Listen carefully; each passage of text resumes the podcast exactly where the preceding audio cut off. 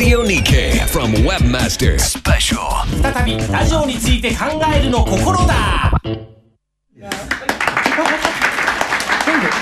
さあラジオ日経ホリデースペシャル from ウェブウェブマスタースペシャル再びラジオについて考えるの心だお送りしておりますがちょっとこの時間はですねリスナーの皆様からのメールそれからツイッターご紹介していきましょうちょっとゲストの皆さんに一緒にお聞きいただきたいと思います。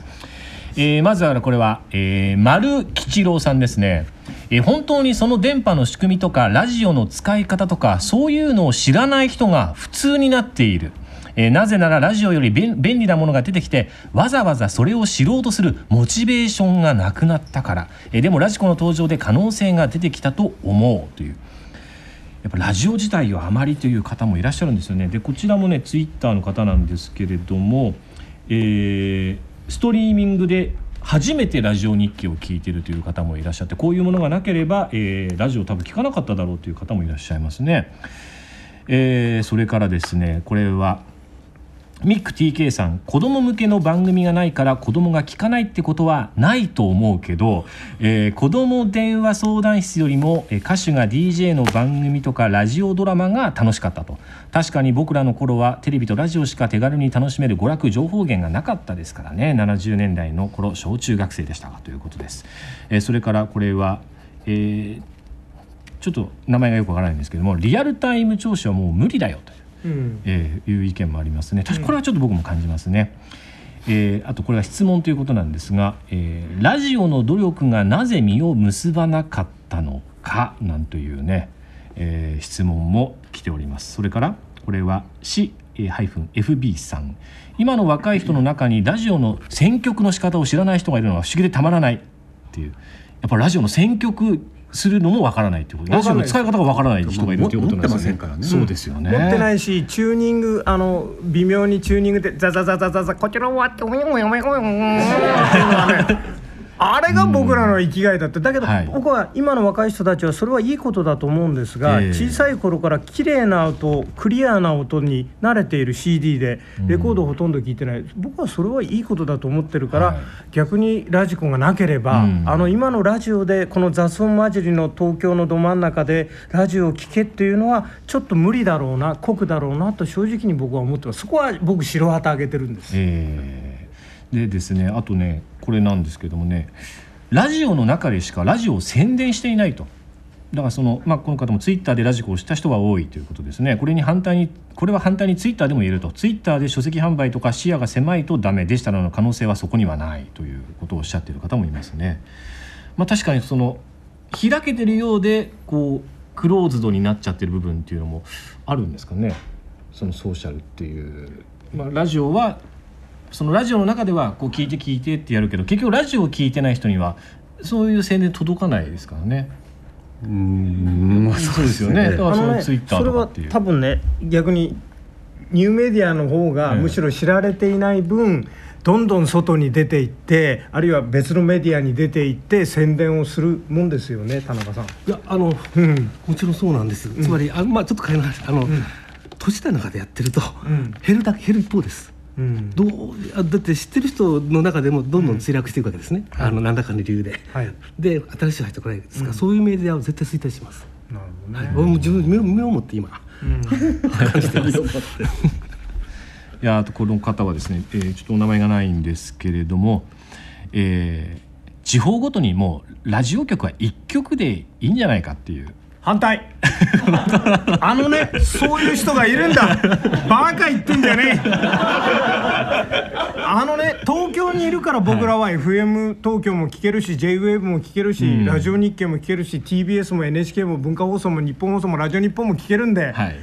地方に行ったら AM 局が一つ、うん。FM 局が一つ。でコミュニティ FM が僕はたまたま長野県の諏訪ですが諏訪にはある。ね。これしかないんですよ、うん。大体のところではこんなね選択肢が狭いからこそ僕はラジオは狭まってきた。アメリカでは大体50曲から200曲、どこでも。で例えばブラックミュージックの曲曲しかかからない放送局がある、あるいはあスティービー・ワンダーが自分の曲しかかけない曲がある、あるいはフランスに行くとですねあの刑務所の前に放送局があって刑務所の中にいる人たちに家族が放送する曲があるとかね、すっごいいろんなパターンがあるの。日本だけなの。こんなにね曲数が少なくて。あのメニューが少ないのよ。ね、塩ラーメンと味噌ラーメンと醤油ラーメンしか食っちゃダメって言われてるんだけど俺は担々麺が食いたい人もいるんだ。だそのわかるんですけども。今のこの例えばその東京の、まあ、何局ありますよね。そのラジオ局の売り上げがこう減ってるっていう中で例えばそのラジオ局がもっとたくさんできた時にそのラジオ局自体が一曲一曲が生き残っていくことが果たしてこうできるのかという。難しいでしょうね。ただし今のあの役員の数、あるいは今の皆さんの給料、えね、今の設備ではそれは難しいです、ええ、今まで通りで何か生き延びようなんて思うのはどこの世界でも甘いですよね。いやむちゃくちゃ給料下がってるじゃないですか。むちゃくちゃ給料下がってるねまあでもあの、えっと、たまにこうラジオの人とか雑誌の方とかと話をするとびっくりするんですけど聞いてる方々のがどういう行動をしてるとかどういうふうに日々思ってきてるとかっていうことの調査をほとんどしてないですよね。あマーケティングをね全くだからもう今まで通りのなんかこう、送り手側のうん。こう思ったこれが面白いんじゃないかっていうのを押し付けるだけと、うん。そういうのはもう通用しないですよね、うん。だからね。もしちゃんと調査をして、ん。あの担々麺が食べたい人、あそこにいるんであれば、それ用の放送局がやっぱり成り立つと思うんです、でそれがいくつあっても、はい。まあまあちゃんとできると思うんですけど調査もしないから大体似通ってきますよね、そうですね。それとそれじゃダメでしょうね。逆にその一部調査はしてるんですが全く調査をしてないとは言い切れないんですがその調査の仕方がね古いですよね、はい。昭和時代みたいな、はい。アンケート調査。アンケート調査って何が今古いかっていうとこちらがこう想像がつく範囲の質問しかしないんですね、はい。だからもうこあのその答え大体見えてるんですそうですね。ほとんど。今はもうそっちはもう古くて、まあ、あの専門でいうと訂正とかエスノグラフィーとかいろいろあるんですけど、えーもっとこう消費者側にぐーっと寄っていって、うん。彼らの本音を引き出すもしくは気が付いてないのを潜在意識に引き出して、うん。番組を作っていく未来の番組を作っていくとかってしないとそうですね。その努力ほとんどしてないね。それともう一つ僕はあのそこが残念なんですがあの実際にその調査も大事だけどラジオを作っている人たち私も含めてねあるいは今日の柿原さんもあるいは横山さんもそうなんだけどむしろ僕らがずっとスタジオの中にいてしまう。あるいは放送局の中にいてしまってほとんど世界とつながっていないっていうのが僕はやっぱり一番ラジオをこういうう袋小路に、しちゃったなと思ってるんです。だから僕はラジオ制作者に言うんです。パソコンを閉じて街へ出よう、まあ昔はねどこの小さなイベントあるいはお新しいミュージシャンどこにもラジオ制作者がいた。今いません、みんな局内でパソコン打ってんですよ、そんなやつらにとやつらに言うのはひどい言い方だな。ごめん。そんな人たちに、はい。い、い番組なんかできるわけがないんだ、うんまあその通りですよね、ええ。本当に。それは広告ディレクターだってそうですよね。そうですよ、ね、あの不勉強な人はどんどんどんどんやっぱり遅れていくし、ん不勉強っていうか世の中のこと分からなくなりますよね。やっていかないと。だから例えば新しいこういうメディアとかソーシャルメディアにしてもツイッターとかにしても触んないでブチブチ言ってる人があ目の前目の前に。すいません。触んないと分かんないですよ。やっぱりやんないと、ええそうですよね。ええ。今日始めるってさっき言ってましたよね、はい。はあ？じゃあ全部今日から、ね、石井さんも。石井さんは。そうですね。それでね、話題を変えると話題を変えるとね もう一つはその今今ラジオを聞いている人たちのことしか考えてないんですよ。うん。つまりどうすれば新しい人たちがラジオを聞いてくれるかっていう方向でね、つまり今の調査の仕方あるいは番組の作り方が今の相人たちしか相手にしてないからいわゆる子供向けもないし中高生向けも少ないし、それからむしろやっぱり高齢者向けの番組ラジオ深夜日はものすごい人たちがそうですね。莫大な数が聞いてる、だけど民法はそこには手出さないわけですよ。えそういう意味で言うと今のまんまでいけばもう縮小再生産だってね先ほどあのおっしゃられましたけれどもそれはそうなっちゃいますよね。と思うんですがそろそろ黙るぞ。やっぱ昔の成功体験が忘れられないんですかね、そうだね。上の方の方々が、いやっていうよりはね何も考えてない、うん。まあ考えてなくても成功してたんですよね、うん、でとりあえずそのお赤字を減らすために経費の削減ということだけは皆さん考えてるけど、どうすれば5年後のラジオが、今例えば10万人が聞いてるとすれば100万人に聞いてもらうにはどうしたらいいかっていうことを本当に真剣に考えませんか、じゃあちょっと会場の皆さんにもですね今日ちょっとせっかくたくさんいらしてくださってるのでここでなんかちょっとそのラジオに関してねこのゲストの皆さんにも当然なんですけどもし意見が言いたい方っていうのがいらっしゃったらじゃあぜひあじゃあちょっと。いいな。まずこういう時にねパッと手があるとはい。俺すごくいい、日本っぽくない。お名前は？今日はどちらから？あの高森と申します。はい。ええ。こんにちは。こんにちは。こんにちはどちらから？えっ、と足立区の方から。あ足立区あ僕も足立区なんです はい。横山さんの友達、違いますよ あすみませんあのーラジオがあの他のメディアと違うというか似たメディアもあるんですけど違うのがあの先ほどあの食べ物の話で俺は食べ食べたいとかそういった話をしてたんですけどラジオってあのーコースメニュー的なところあるんですよね。あのチューニング合わせるのが難しいっておっしゃってたじゃないですか、で一回合わせるとそれ聞きっぱなしになるんですよ、ん。だから、えー、と番組が変わってもずーっとそれを聞いてるからもう最初から出されたコースで順番に出てくるんですよね。で他のメディアっていうと雑誌は確かにセットで売るからちょっとコースメディアに近いんですけど、じゃあその他のメディアテレビとかあとインターネットでやってるものとかあと今回あのやってるあのポッドキャスティングとかそのあたりのものっていうのは好きな番組だけ選ぶんですよね。だ居酒屋でこう好きな番組をチョイスしてで自分の構成を作ってる状態に対してラジオ放送っていうのはもうあのそれチューニング合わせて聞いてる人ですら合わせたらそのまんま朝から晩までずーっとその放送局のまんま。でそれ部屋にいる時だけスイッチ入れてって形で。であのコースメニューをこういつもこれ提供されたって言ってもそのコースメニューの中に美味しいのがどれだけあるかなっていうか自分の好みにあのどれだけあるかなっていうことで聞く聞かないって決まってっちゃうと思うんですよね。だそこがもう全然違うというところで。であの先ほどのもっと話戻ってしまうと,、えー、と地方で沖縄の方と北海道の方がよく聞いてて東京の方聞いてないよってライフスタイライフスタイルの違いだと思うんですよね。沖縄の方とかってどうしても通勤とか出かけるところっていうのあのある程度の距離近くなってくるから移動時間って少ないですよね。だ東京だと移動時間どうしても長くなるから、えー、とその時間帯っていうのは、えー、と家に帰って聞くっていうのが難しいんですよね。じゃあ移動中に聞けるかって言ったら確かに携帯のものあるんですけどじゃあ地下鉄入っちゃったら聞こえないよっていうとやっぱ聞かなくなっちゃうんですよ。だその時にテレビがなんであの多少は生き残ってるじゃないですか。だテレビのメディアなんで生き残ってるかなって言ったらビデオなんですよね。ビデオデッキがあるから、えっと、家帰ってみるから予約しておこうって、でラジオで予約するのって意外と難しくて、うん。私実はあのラジオ10年ぐらい前あのすごく好きだったんですよね。であのテレビのあのあのラジオのステレオ放送始まったからあじゃあステレオチューナー買おうって。でら番組表見たらあの好きな放送局東京なんでいくつもあるんですよだあ困ったなチューナーをこう自動で変えてくれるシステムってないなと思ってであの録音するっていうのもちょっとダイレクトにするものが当時なかったんでビデオデッキをそのために1台買いましてでタイマーを録音でそれビデオデッキ6時間ロングモードで撮れるからそれをタイマー録音でこの時間この時間。でチューナーも放送局ごとに買ったんですよ実はステレオのもの。でそれを片っ端に並べて撮るっていうそのお金をかけない俺とはあなたを表彰したい確かに。日本ラジオラジオ経営者協会から表彰したいあなたは。でも確かに。でしないとなんかテレビの利便性っていうか東京で聞く利便性が取れないから難しいなと。そうなんですよね。あの僕もそう思うんですよ。あのどうもありがとうございます。ありがとうございます。テレビは録画して今見るのが割と普通じゃないですか。でもラジオはいい番組があってもまあポッドキャストありますけど基本的にその時に聞かないと聞けないことって多いじゃないですか、これねなんとかならないのかなっていうのは思うんですけどなんとか石田中さん そうそういうのはどうなんですかね？でもそのニーズがあれば出すんでしょうけど多分あのそこまでね。もう一つ言うとね、うん。あのラジオって多分あのメーカーで専用機作ってもなかなかえ利益が上がらないんでなかなか難しいと。えもうなんかビデオデッキにそういうのがこう一緒にね例えば今もうテレビの場合は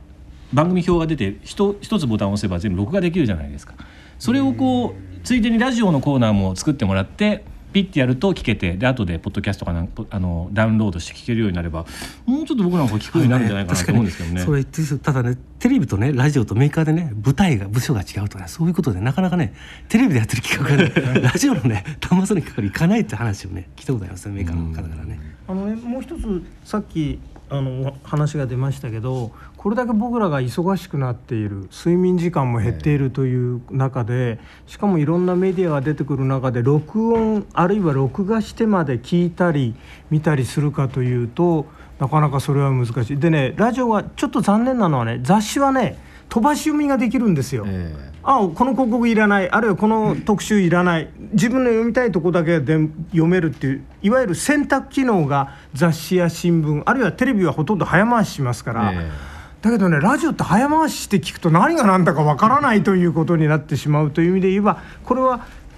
不利な点でもあるけれどもラジオはそのリアルタイムメディア、ん。つまりちちゃんと聞かないとわからない。全部聞いていかないとわからないっていうことで言うと僕はそれは不利な面でもあるけれども逆に言えばねあここでね金本は今日は出てないんだ。うん。新井が4番なんだ。でも金本が代打で出てきたんだっていうような阪神戦をリアルに体感して盛り上がるっていう意味ではね僕はいいメディアだったと思ってるんですよ。だからあんまり編集ですね、ん。割と録画録音とかしても聞くってまあそういういい番組も多分あるとは思うんですけど、テレビのあの一番のキラーコンテンツ何だと思います？テレビの一テレビの一番の。あの全てだからもう録画もしないぐらいなキラーコンテンツっていうと例えばサッカーとか生中継だったりするんだよね。そうですね。あれこう録画してもつまんないじゃないですか、ええ後で見ようとか思っても結局なんか盛り上がらなくてみんなやめちゃったりしますけど、ああいうリアルタイムってき基本的にはキラーコンテンツ、えだからあのその特にラジオの場合は生中継とか生放送っていうのはすごい手軽にできるテレビよりもずっと手軽にできる、そうですねであのおしゃべりとかってラジオの特性じゃないですかこうやってべちゃべちゃべちゃべちゃくだらないこと話してるとかあ今日じゃないんですけどでもそういったことっていうのは、あのキラーコンテンツだと思うんですよね。でツイッターもじゃああれあの1日前のあのそういうツイートとかを読んでもつまんないわけですよね。うんうん今地震なうとかってねやっぱ楽しくて、ええ。あ今そうだった。月がこう綺麗だとかっていうとみんながこう月を見にこうやってベランダ出るとかっていうあの共有感っていうのはリアルタイムなので、ラジオはそこを捨てない方がいいと思いますね、テレビはもう録画されちゃうっていうのに慣れちゃったんであれですけど、ラジオは録画しにくいんであればそこを生かした方がいいリアルタイムと僕は思いますけど、もちろんいい番組の場合は録画録音した方がいいんですけど。ね 会場の皆さんにももう少し意見を伺っていきましょう。誰か一言あるという方はぜひえー挙手してあ今上がりましたね。あそっか。リアルタイムっていうことなんですかね、ラジオはね。そうだと思う。あそれでははい。すいません、えー京都三条ラジオカフェの小西と申します。どうも。はるばる京都からこんにちは。関西関西からやってきました。ようこそ。ようこそ。あのいろんもう先ほどあのキス FM 神戸でありますとか FM 心でありますとか関西の放送局のこといろいろお話があってほんまは関西のお話をしたいんですけどもちょっと別枠で、えー先ほど、まあ、私自身本業があの公務員なんですけれどもなぜラジオ局の中で例えばあの番組の運営でもそうですし番組のその中身もそうですしもっと例えばまあ役所の人間ももちろんそうですしそれ以外のラジオのかかラジオに関わる中の人をもっともっと多種多様にできないもんかなというふうに思うことが結構あるんですね。それが例えばフリーアナウンサーの方であるないしはあの専門の DJ の方であるそういう方はたくさん当然、まあ、出てくる場面はあるかと思うんですけれども普通の、まあ、役所の人間どっかの民間の方主婦の方最近ものすごくラジオの前に座る方が固定化されてしまって普通の先ほどあの街に出ようラジオの関係者が街に出よう逆の方向の街に出てる人をラジオの前にマイクの前に来てもらおうっていう風な流れが最近少なくなってるんじゃないかなって思うんですけど、その辺いかが思われるかっていうところをちょっとおお聞きしたいんですけども。僕ですか？はい。あんた喋ってる人や。街にはね出てきませんよね本当にね。いやいやあのね多分、あの京都三条ラジオカフェは、あのコミュニティ FM で今、コミュニティ FM というのが大体一つの市町村単位でえ全国240ぐらいありますよね。その中でも非常に、あの NPO 法人という形で、大学の先生だったり、えーいろんな主婦の方だったり学生だったりがやってて、ね。僕も伺ったことがあるんですがあの非常に面白い楽しい放送局で、でねやっぱりどっかでラジオがね、うん。マスコミだって勘違いしちゃったんだと僕は思ってるの。はいああの今ラジオのゲストでもねその人知名度あんのってバカ言ってんじゃねえ、ね。知名度よりはその人が何をしてるかどんなことをやってるかで面白い人楽しい人がいたら、どんどんラジオに出てもらうみたいな形がどんどん少なくなってる。テレビ化しているラジオは。僕はやっぱりラジオはもっと敷居を低くして街の中でこの人は全く無名だけど、あそう思い出した。伊集院光さんという TBS ラジオで深夜のバカ力をやってる人がねあのなんて、あのオリンピックの競技で あのこういう大きい球を投げるのなんて言ったっけ？砲丸投げ。砲丸投げ。のあの砲丸を作ってる世界一の砲丸投げの人を連れてきたことがあるの、つまり誰も知らないけれども、その世界一の砲丸を作ってるひ人の話はね伊集院君がものすごい面白かった、僕はあれはね感動したんだな。穴の開け方とか難しい、そそういう意味で言えばいろんな人僕は八百屋さんに来てもらってね今ここで来てもらって。なんで4分の1のキャベツでね98円もうちの近所のスーパーではするんですかっていう話をしたい。みたいにラジオがやっぱり敷居を低くすることが、もしかしたら今のねご提案に応えることになるかなと。で、そもそも僕はラジオ局が気に入らないのは今日ラジオ日経好きなのはねあのいちいちカード持って中入らなくていいこと。俺はよ。NHKTBS 文化放送あのなんか入校証でピッてやってピッてやってピッてやって。ふざけるな。そうやってさ、ね、特定の人しか入れないからラジオがつまんなくなったんだ。昔ラジオ局にはわけのわかんない人がいっぱいいたんだよ。多分多分 CTV が今やってますよねそれね。相当。です。結局あの CTV 有料じゃないですか。で地元の人呼んで。であの口コミでね出てもらった人に口コミやってもらって入ってもらってで有料有料で結構地方ではそれでやってますという言い方をあえあえてする人いっぱいいますよね。なるほどだから有料でできるんだから無料だともっと入りますよね、非常に重要なこと。だと思いますというのでお答えになりましたでしょうか、ありがとうございます。もう一方ぐらいじゃあお聞きしましょうか。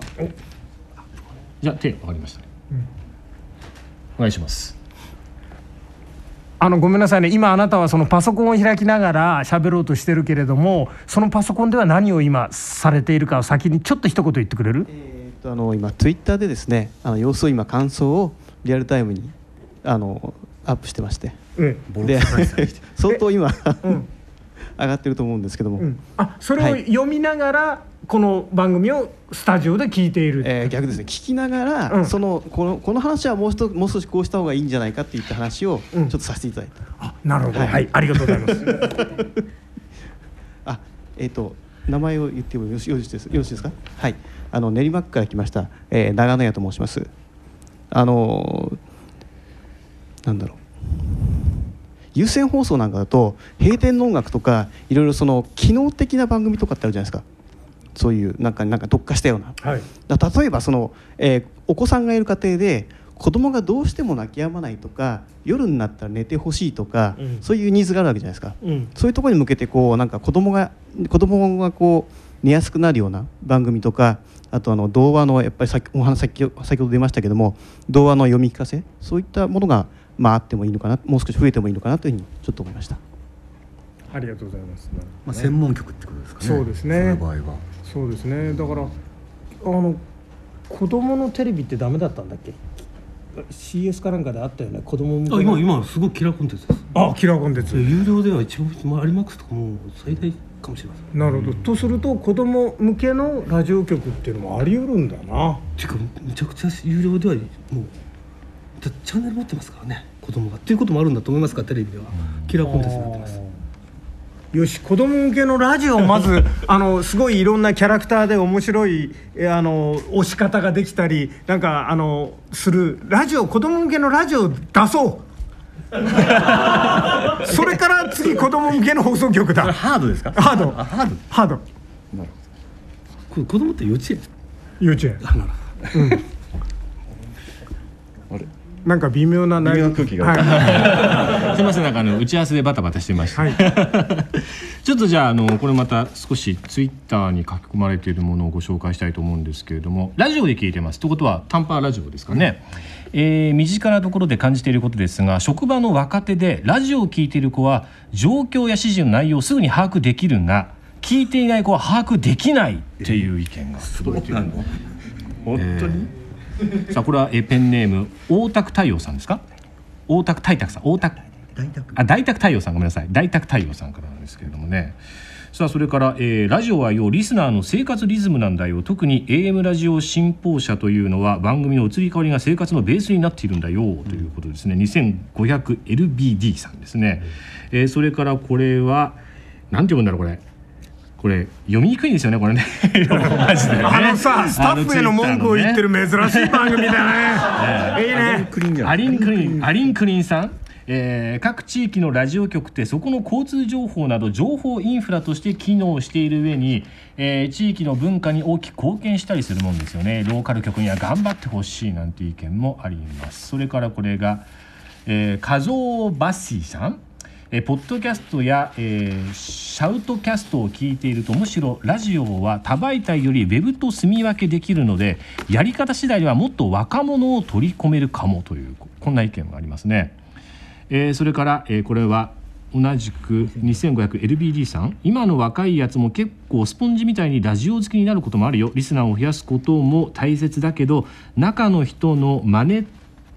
マネタイズプランも大切だよね。ご苦労様です、はい。あのねちょっと今の最初の話にはちょっとお答えしておきたいんですが、そのことと重なるかどうかは難しいんですけれどもラジオを聞くのが面倒くさいっていう若者がたくさんいるんですよ。これは私も大学で教えてて学生たちにドキュメンタリーやドラマを聞かせると面倒くさいって言うんです。それはなぜかっていうと想像するラジオは例えば今石井明が喋ってるのはどんな親父なんだろうと、きっと偏屈な親父で、えー、チンケな眼鏡をかけてるだろうなとか鼻毛が伸びてるかもしれないなとかいろんなこと考えながら今ラジオの向こうで皆さんはラジオを聞いてらっしゃる横山さんというのはちょっといい男だろうなね、あのイケメン風だろうな眉毛はどうだろういろんなこと考えてこの想像するのが面倒くさいっていう子たちが現れちゃったんですよ。ここ56年。でこれはね実は当たり前のことなんです。何が当たり前かっていうと今流行っているヒットソングをの歌詞を皆さん思い浮かべてください。思い浮かべてください。上野発の夜行列車降りた時から青森駅は雪だったというような情情景描写の歌ってないんですよあるいは松任谷由実のように中央フリーへ左はビール工場右は競馬場みたいな歌はありません。じゃあ強引に一括りにします。今のヒット曲を「愛してるぜ。君は君のままでいいぜ。そのままで行けよ。信じてるぜ。行くぜ。お前は素敵だぜ」っていう歌です。つまりそこにほど雨に濡れた歩道もなければあクレナズム赤坂のネオンもないんですよ。じゃあもう一方で実は最近携帯小説っていうのを遅まきながら私も読んでみましたがそこにも情景描写はほとんどありません。自分の心情と主人公はこう行動したこうした。でこんな事件があった。こうだったこうだった。その時石井は赤いペンを持ちながら下を見つめぼんやりと空を見つめていたというような情景を描く描写は全くないと言ってもいいと思います。つまり若者たちはそういうイマジネーションの方の想像力、クリエーションの想像力に実はイマジネーションがクリエーションにつながるんですけれどもその想像するってことはほとんどできないんですよ。あるいは訓練を受けてないって言ったかもいいかもしれない。できないって言ったら言い過ぎ。だからこそ例えば僕が横山さんにを殴ったらどうなるか。ね、僕はこの番組を降ろされるとかいろんなことを想像して僕はあなたを殴らないみたいなね、がね本当に今の若い人たちはとっても苦手です。今ここの会場でですねうなずいてくれてる人たちが7人ぐらいいて僕はとっても今 心強いんだけどつまりこういうふうに今目の前で起きていることを伝えていくこと。でそこでああどんな人たちがうなずいてるんだろう。今日会場は女性が3割ぐらいで男性が7割ぐらい。あるいは年齢的には20代からあ50代60代みたいなことを僕は一生懸命ラジオ的に伝えたいのはね。みんなどんなスタジオでやってんのってことが想像しにくい。いやそれはもう映像で映せばいいやって言うけどそうじゃない。で僕はね若者にそういうイマジネーションの想像力をね歌も小説もあるいは僕らラジオもあのもっともっと出した方がいいそれはねもう結論言うと生まれた時から彼らは映像がある世代なんですよ。テレビゲームテレビインターネット何でも映像があるんですよ。このこの世代に対してどうアプローチするかっていうのはね僕らは本当に真剣に考えなきゃいけない。ラジオドラマ聞いて疲れるって言われちゃったら俺めまいがしちゃったんだ。これはね阪神大震災を伝えた NHK の「風に刻む」っていう素晴らしいラジオドラマなんですよ。これ聞かせたらね途中で面倒くさいっていうの。佐藤さんはそのクリエイティブ広告やられててその若い人たちのそういった部分ではどのように考えてますか、まあそうですね。あの切な的というか、ええ。意外とそこら辺あの裏側をこう忖度しないとかまあ、背景を読まないとか、ええ。業界を読まないとかっていうのはもう、うん見事に最近の傾向ですね。あとあの今の15歳ぐらいが今、えっと生まれながらにこうデジタルがある人たち、え。検索からもうちっちゃい時もう本当に幼稚園の時から検索をしているとか、っていう人たちはなこれなんだろうとか想像してる時間がなくて、うん。時間あの半日悩むとかもなくて、うん。すぐに検索して答えが手に入ったりとか、え周りの大人たちもすぐに教えるとかっていうのが、まあ、普通だったのでわりかしそうあの過保護あの情報に対して過保護になってる部分がありますよね。うん。ですのであのちゃんとこうそこら辺のことを説明してあげて匂わすとかっていうのは比較的通じにくいうん。若者たちだと思います。じゃあ割とその広告作る時ももうははっきり。はっきり分かりやすく伝えるっていうことは、えっと、基本かなと、まあ、早分かりって我々言いますけど、えへーそういうの増えてますよね。あそうですか。これ買ってとかこれの商品のこれがいいぞ。情景描描写をしてうん。何かっていうのはあんまりしないです。昔のあの映画なんかでもこう怒りを表現するのに、はいこうあの背景とかあ背景っていうかいろんなものを表現して、こいつ怒ってるんじゃないかっていうのを想像させますけど、今ハリウッド映画とかでも怒った顔をガーって見せないとそうですね。分かんないんですよそこに抗がんグエってそうグエとかね、そういったのが、まあ、昔から全部そういう説明的になってきているので、はい。そこは意識してコピーなんかを書くようにもしくは書くじゃあ向こうの世界はそううんなっちゃってる一概には言えませんけど、ええ。あの単にイメージで外側の表現で感じさせるっていうようなことが減ってきていると。じゃあラジオもやっぱりダイレクトに表現していかないとっていう。いやいやそこはでも逆に僕はあのまあ逆ですよね。べ全てのメディアがねデジタルに行くんだったらラジオを僕はアナログに行ってくれというふうに思うのは逆にそういう心を表現する、あのアナログって心情的な話ですか？はいそうですそうです、あのうん技術という意味ではなくて、はい。あのあこの語り手の人いいな。五木ひろゆきさんの親鸞を聞いてるとねなんか心が落ち着くなみたいな、でで一体親鸞の何なのよって思いつつもあそうか親鸞っていうのの、ま、周りを五木ひろゆきさんが例えばラジオでとうとうと語っていることによって、一人一人多分田中さんと僕と横山さんと佐藤さんが聞いた親鸞像は多分違うんだと思うんですよ。一緒じゃない。4人4用の親鸞像が五木ひろゆきさんの話を浮かぶ方がね僕はいいような気がするの。それはそのいいのかもしれないんですけど、うん。それを若い人たちにこれはいいんだからどうにか分かろうとしていくのかあるいはそのもう佐藤さんの広告の手法のように 分からない人たちに向けて分かりやすくじゃあ発していこうっていう。これどうどうします？あのね 俺そこはね、え楽観主義でデジタルだけデジタル的な情報にね疲れる時がいつか来ると思ってるそこまできこう踏ん張るんですかラジオは？い。その使える時は多分僕も来ると思うんですけどなるほど。その時にラジオがこう視野の中に入ってるかどうかですよね。参ったな。単純に。いやいやいやいや別に。生き延びるぞ。嫌な意味じゃなくて。俺は生き延びるぞ、だね、どうやってその視野の中にねラジオを入り続けさせるかっていうのとこですよね。その後でもネットと今のラジコなんかは視野に急に入ってきたんですよみんな、ええ。あそうですね。これ面白いじゃんって急にこの1か月で入ってきたので、そこでしょうね、やっぱどうしてもね気が付くわけですよやっぱり。オープニングの時に話していたその方向性というところに戻ってきてしまうということなんですかね。あのー僕はねラジオが数字にとらわれている限りはなかなかそこから脱却できないというふうに思ってます。数字つまり何人が聞いているか何パーセントの人たちが聞いているか。でね。で多分こここの後ね僕は逆にあの田中さんに振りたいんだけどじ今本当に広告がじゃあこの「はい今から石井紹介明るいラーメンです」って言った時にじゃあ明るいラーメンが何万食売れたのかっていうねカウントでされちゃうと勝てない。展望がない。だけどなんて言ったらいいだろうな。明るいラーメンが本当にうまかったな。うん俺は一生明るい石井食品の明るいラーメン食い続けるぞっていうやつが100人いるメディアなんだろうと思うんですよラジオは。テレビは10万人が1回明るいラーメン食ってみる。そういうメディアで。ラジオは僕はそこは聴取率ではなくて聞く心の力聴診力、あるいは聞いて動く力聴動力っていう言葉をなんとか編み出したいと思ってるんだけど、例えばテレビでね100万人が見てるテレビで例えば石井明のコンサートの告知するじゃないですか。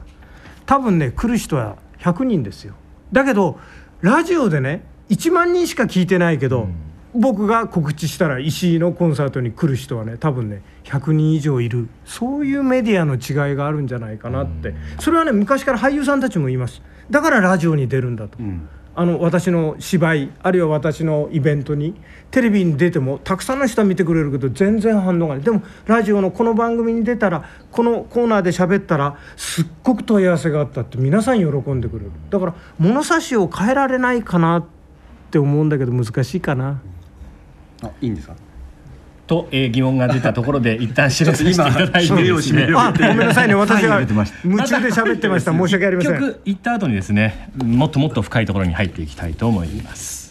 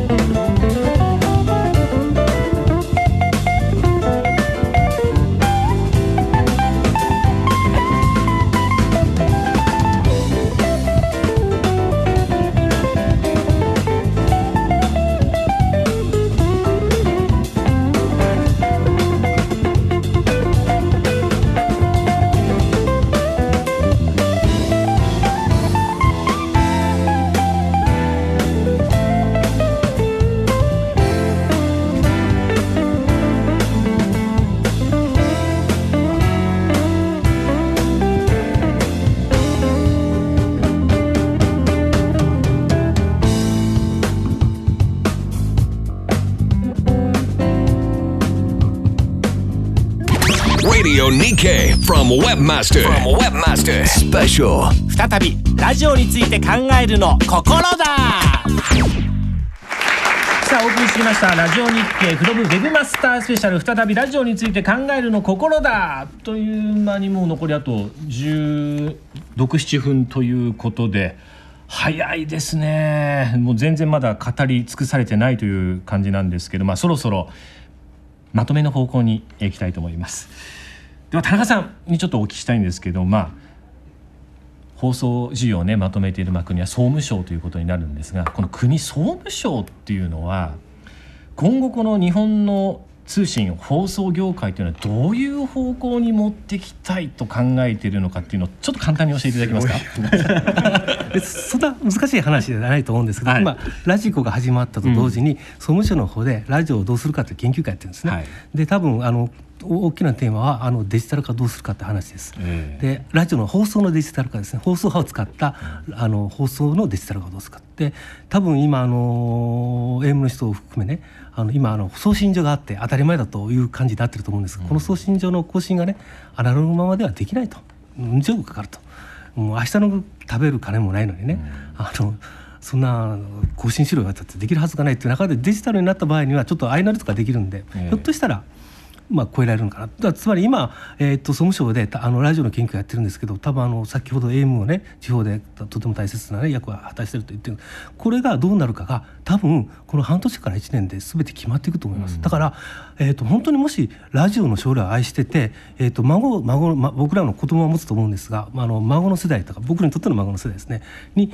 ちゃんとラジオの文化を残したいのであればちゃんとそこを見てですね、で石井さんが入ってるんでで石井さんがですね しっかりやってちゃんとうまくデジタルの放送も続くような形でですねやっていくかっていうのを含めてです、ちゃんと見た方がいいっていうそういう重要な時期に来てるんだと思います。はい。石井さんちゃ,、はい。ちゃんとやってというはい、話が今、あのちゃんとやっております。はい、ちゃんとやります。はい。えーただね、もう一方で僕は考えなきゃいけないと思ってるのは、じゃあ今アナログラジオを聞いている約2000万人ぐらいの方々がいるわけです。この人たちがデジタル化を一斉にやっちゃうとね、えー今のラジオを聞けなくなってしまうという問題が出てくる。えーこのことをやっぱり考えなきゃいけない、これが一つです。それからラジオの将来っていうことで言えば僕は実はね可能性があるっていう楽観派なんです。それはなぜかっていうと高齢社会が到来したもうね新聞やテレビのニュースは疲れるっていう高齢者がたくさんいらっしゃるんです、えラジオでニュースを聞くっていう方がたくさんいらっしゃる、僕はこれは一つ大きなあそういう意味で言うとラジオ自体が、えー娯楽系の番組よりは僕はニュース報道系の番組をもっと増やしていかなきゃいけないというふうに私自身は思ってます。その意味で言うと僕は「ジャム・ザ・ワールド」っていう JWEB のね、ええ夜夜帯に娯楽ではなくてある種ニュース報道系の番組をやるっていう、ああいう試みが FM 局もやっているっていうことがね、あいい番組ですよね、ええうん。面白いと思う、ん。だから2番目は一人暮らしの世帯がものすごく増えてるんですよ、はい。皆さんなんか標準家庭っていうと父親と母親がいて子供2人って思うかもしれないけどそんな家庭はどこにもありません。少しはあるけどつまり一人暮らし高齢者だけじゃなくて若い人にも一人暮らしの方が増えてる、ええ。ラジオはあなたに語りかけるメディアなんです、皆さんじゃないんです、あなた聞いてますかっていうメディア。そういう意味で言うとソーシャル性もあるし、ある種のパーソナリティ性もあるって言ったらいいかな。そういうとてもいいメディアなんでこのことに僕は可能性を期待して。3番目は実は僕は亀渕明信さんの「オールナイトニッポン」を聞いてビアフラっていう国で飢餓が起きてる。そこに日本の古いお米を送ろうっていう放送を聞いた時にビアフラっていう国があるんだ。世界には貧しい人がいるんだ、米も食えないんだ。つまり社会とのつながりをラジオが開いてくれたんですよ。ラジオは人と人のつながりを作り人と情報のつながりを作りそして人と世界のつながりを作ってくれる、地域性のメディアでありながら世界ともつながってくれる。そういう僕はいいメディアだった。楽しいメディアだったと思ってるんで、まだまだ可能性はあるけど私も含めてラジオに関連する人たちもっと考えて、もっと知恵を絞ってもっと街を歩いてもっといい番組作りましょう。はい。さっき一つテーマにあのソーシャル性というものも出てきたんですがこの社会とのつながり、えーこういうのを考えた上で、まあ、お金を出す、えー企業というのはこうどうしたらこのラジオ魅力的な媒体になっていくのかっていうのを佐藤さんから最後ちょっとお話しいただけますか？すか。いやあの困りましたね。あのあれ、えっと、企業から見て魅力的になるとかっていう意味で言うと、うんはい。まあ、さっきも言いましたけど、えっと、四大マスメディアの中では一番ラジオが今可能性が一番、えー広いかなっていうか、高いかなというか、えーあるかなというふうに思ってますね。でそれは一つはあの、まあまあ、それも繰り返しになりますね、えっと、割とラジコあのウェブとつながっていったということでまず若者たちにこれから開拓ができる、うん。あの今若者たち聞いたことないっていうのはあの逆にこう有利というかそうですね。新鮮かもしれない。新しい出会いじゃじゃないですかラジオあラジオ面白いって。急にこうみんな気がつ気が付くわけなのでそこをちゃんと使うとでもその代わり、うん。その場合は音だけからいわゆる音っていうものからの脱却ですよね。本当は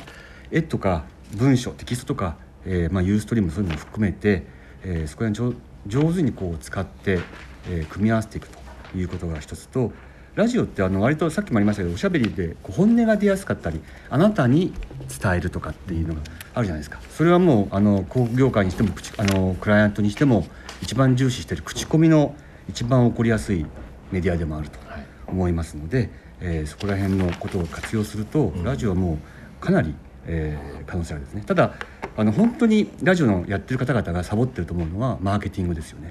大衆っていう大きな塊がいた時のお作法でも今でもやっていると。そうじゃなくてこう個々にこうみんなこうニーズが変わってきているということをちゃんと分かって、まあ、さっきの街に出ろっていうのもありましたけどもっともっとこうそのソーシャルな人人々の中に入っていって調査をして彼らを掴んで番組を作っていかないといけないのに送り手側からの発想をずっと続けているのがちょっと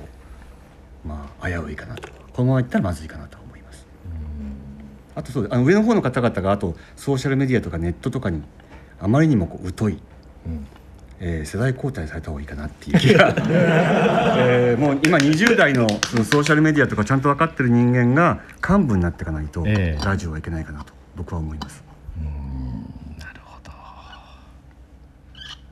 ど。うですか田中さん？あのラジオも雑誌も変わらないんだなと非常に思いました。あそれで呆然として聞いてたの？いやいや。いちいちうなずいてたいやいついねつもねあのラジオのことを語る傍聴会議で聞いてると全く同じあの金を閉じろとか言ったじゃないですか。変えるのは簡単だと金を入れると。全く同じことがうちでも起こってますから。全くその通りです。メディアはどこメディア媒体変わりでも起こっていることが同じですね。調査をしないっていうのもありましたけど今は一生懸命調査し始めてますよ私もなんで今なんで今なの？ですよね、はい。特に雑誌なんかターゲティングメディアと言われたのに、ターゲットの調査しないんですよね。最初ターゲット作ってたんですよ。でやってたんですよ。だからターゲットできてるんだと思ったわけですよいやうちのああのターゲットにつと、えー届けようっていう最初からこっち決め込んでるじゃないですか、どこにターゲットいるか分かんないのにそれでターゲットがどんどん変わってるのになんかそこにもターゲットがいるかのようにしててね。ずーっと来てきたんで我が社も苦しくなってるし多分いろんな場合多分ラジオも同じ感じになってるかなと、だからそういう話聞くとねわかります。多分そんな感じです。まあ商売的にはじゃあそのマーケティングが一つこれからお鍵かまあ、なと、マーケティングとうん。音だ、音からだけからの脱却と、ん。まあそうですね。あとはソーシャルメディアの活用かなと僕は思いますけどすごくあの親和性が高いのでソーシャルメディアと。と、ええ。いうことは若者とすごい親和性が高いはずなんですよね、上手にちゃんと調査してやれば、すごい未来が開けてる気がしますけど僕は。で開けてくればスポンサーもお金を出しやすくなる。もちろん、えー、と生活者が使ってるメディア扱ってるメディアには広告出したいわけですからね、うん。それが見えてない単にこう聞いてる人が少ないだろだから出せないよっていうその論理になっちゃってるので、ん。それ変えた方がいいですよね。はい。今の話を気になって。いや多分そうだと思います、この番組は100万人は聞いてないけれどもこういうことに関心があるあるいはこういうものを買っている3万人が聞いているメディアだって言えば実はススポンサーはあるんだと思うんですよね、で多分今のスポンサーだけでなく新しいスポンサーが出てく出るね。新しい企業が出てくる。むしろそういうラジオになっていってほしいなというしかもふうに本音が出やすいですから口コミも起こりやすいですし、テレビとかよりずっとこう伝わる深く伝わるメディアであると、いいと思いますけどね。まあ、実際、えー 先ほどもねまたツイッターの、えー書き込みでこれは、えーパック・フィリコットさんですかね、えーラジオで話を聞いてファンになるということはある。テレビに比べて生の声を聞いているという錯覚があるのかも。まあでも錯覚でも、まあ、生に近いものがやっぱ出てしまうということなんですよね、えーテレビへ編集されすぎているなんていう意見もありまして。まあ他にもありますか？行きましょうか。いきますか、えー。もうちょっとね時間も少なくなってきたんですけれども、えー今ね横山さんの隣でですね,、はい。ね。えー河野さんというスタッフの人がですね 一生懸命ですねあの Twitter をね。ツイッターを動かしてですね、はい。こんなのもあるあんなのもあるってね。不思議な番組だな。てか石井さんツイッター始めましょう。はい、えわかりました。さあそのツイッターから原康之さんです。ありがとうございます、えー我が家に子供が生まれたらカーナビにテレビが映るもの DVD が映るものもは導入回避でえーラジオで想像力のある子供を育てようと思いますということなんですけど。これは会場から。皆さんラジオ大好きですね。本当にね。でもさその僕も含めてね、ええ。こういうラジオ大好きな人に限ってさやっぱり世界が狭かったりするから、うん。やっぱり新しい人たちと出会っていかなきゃいけないし今日ね横山さん田中さん佐藤さんって僕初めての人とこうやっていきなり普通こんな熱くね向きになって喋るなんてことは日常生活ではないんですよ。だけどこうやってラジオ番組だとこういう形があり得る。あるいは今日会場の皆さんのお一人お一人の顔を見ながらね話せる。ああいい機会を与えていただいたなと思うし。ね。ラジオ日経さん週一のレギュラーにしませんか？まあそれこそねまあどっからまたお金を持ってくるかっていうね。うん。またその一周しちゃうみたいなね。うん。さあ、えーこれから、えー、純通さん、えー車いらないお酒飲まない旅行しない陰事しないなどのターゲットは変化している中で、えー既存のマスメディアは基本的に変わっていないし変えられないのでは、えーそんな中で何を変えるのか、えー既存ユーザーをリマインドさせられるのかということなんですけどね。そんな意見も届いておりますけれども、ういった意見どうでしょうか佐藤さん。あ聞いてました？今 俺俺が先に答えるね。あのね、油多分新聞とかテレビは図体が大きいからなかなか変わっていけないんだと思います。はい。ラジオは書体が小さい分、図体が小さい分、逆に新しい時代に僕は適応できるメディアなんじゃないかなというふうに思います。うん。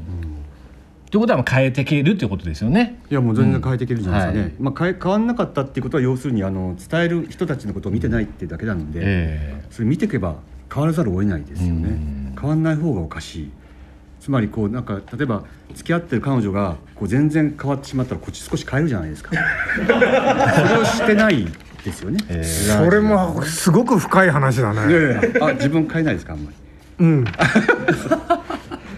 そうすると捨てられるかもしれないっていう。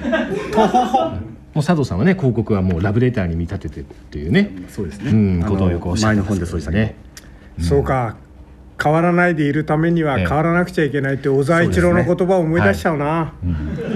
ラジオもそうだ。ええさあ大変だ、えー時間が 本当になくなってしまったんで、えー最後に本当に最後に、えー一言ずつ、えーお話を、えーまとめていただきたいと思います。えーまずは、えー日経ニューメディア編集長の田中、えー正原さんお願いします。もう最後最最後の一言です。もういや今日の感想をお願いします。いやいやメディアは厳しいですあのどこも厳しいですラジオも雑誌も一緒だと思いますはい、そして放送作家の石井明さん。あのラジオは水や風や空気のようなものだと思います。なくならないしなくしちゃいけないしでもなくさないためにはもっといっぱい考えてもっと変えていきましょう。はい、そして、えークリエイティブディレクターの佐藤さん。はい、もうラジオが面白くなれば若者ってやっぱり面白いものにフラットなんですね。何でもいろんなメディアに対してフラットなので、えー必ずや帰ってくるだろうと思っています。はい、ということで、もうこれはもうラジオの未来は明るいということでよろしいですよね、皆さんね。ええ、もう未来はあるということで。このベタな方も法うね、もうまとまりましたよ。さあ、あの番組をお聞きいたいただいた皆さんからもメールそれから、えー、Twitter、えー、Twitter たくさんのメッセージありがとうございましたもう本当ね、えー会場で盛り上がってしまってあまりねたくさんご紹介できなかったんですけれどもね、えーこれからの放送番組作りに参考にしていきたいと思いますので、えー本当に皆さんどうもありがとうございました。ラジオ機の皆さんそしてえーメッセージをくださった皆さんありがとうございました、えー残りあと1分10秒ですね、えー石井さんなんかありますか？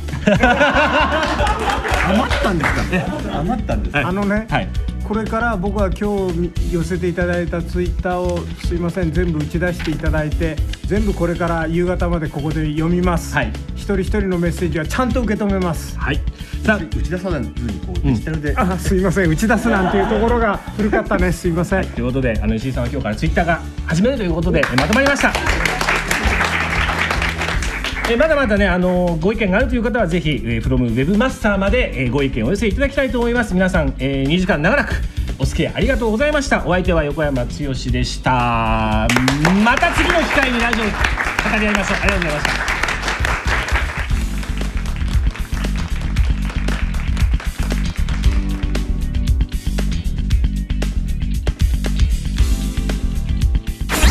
Radio Nikkei from Webmaster Special. 再びラジオについて考えるの心だ Thank you for your listening.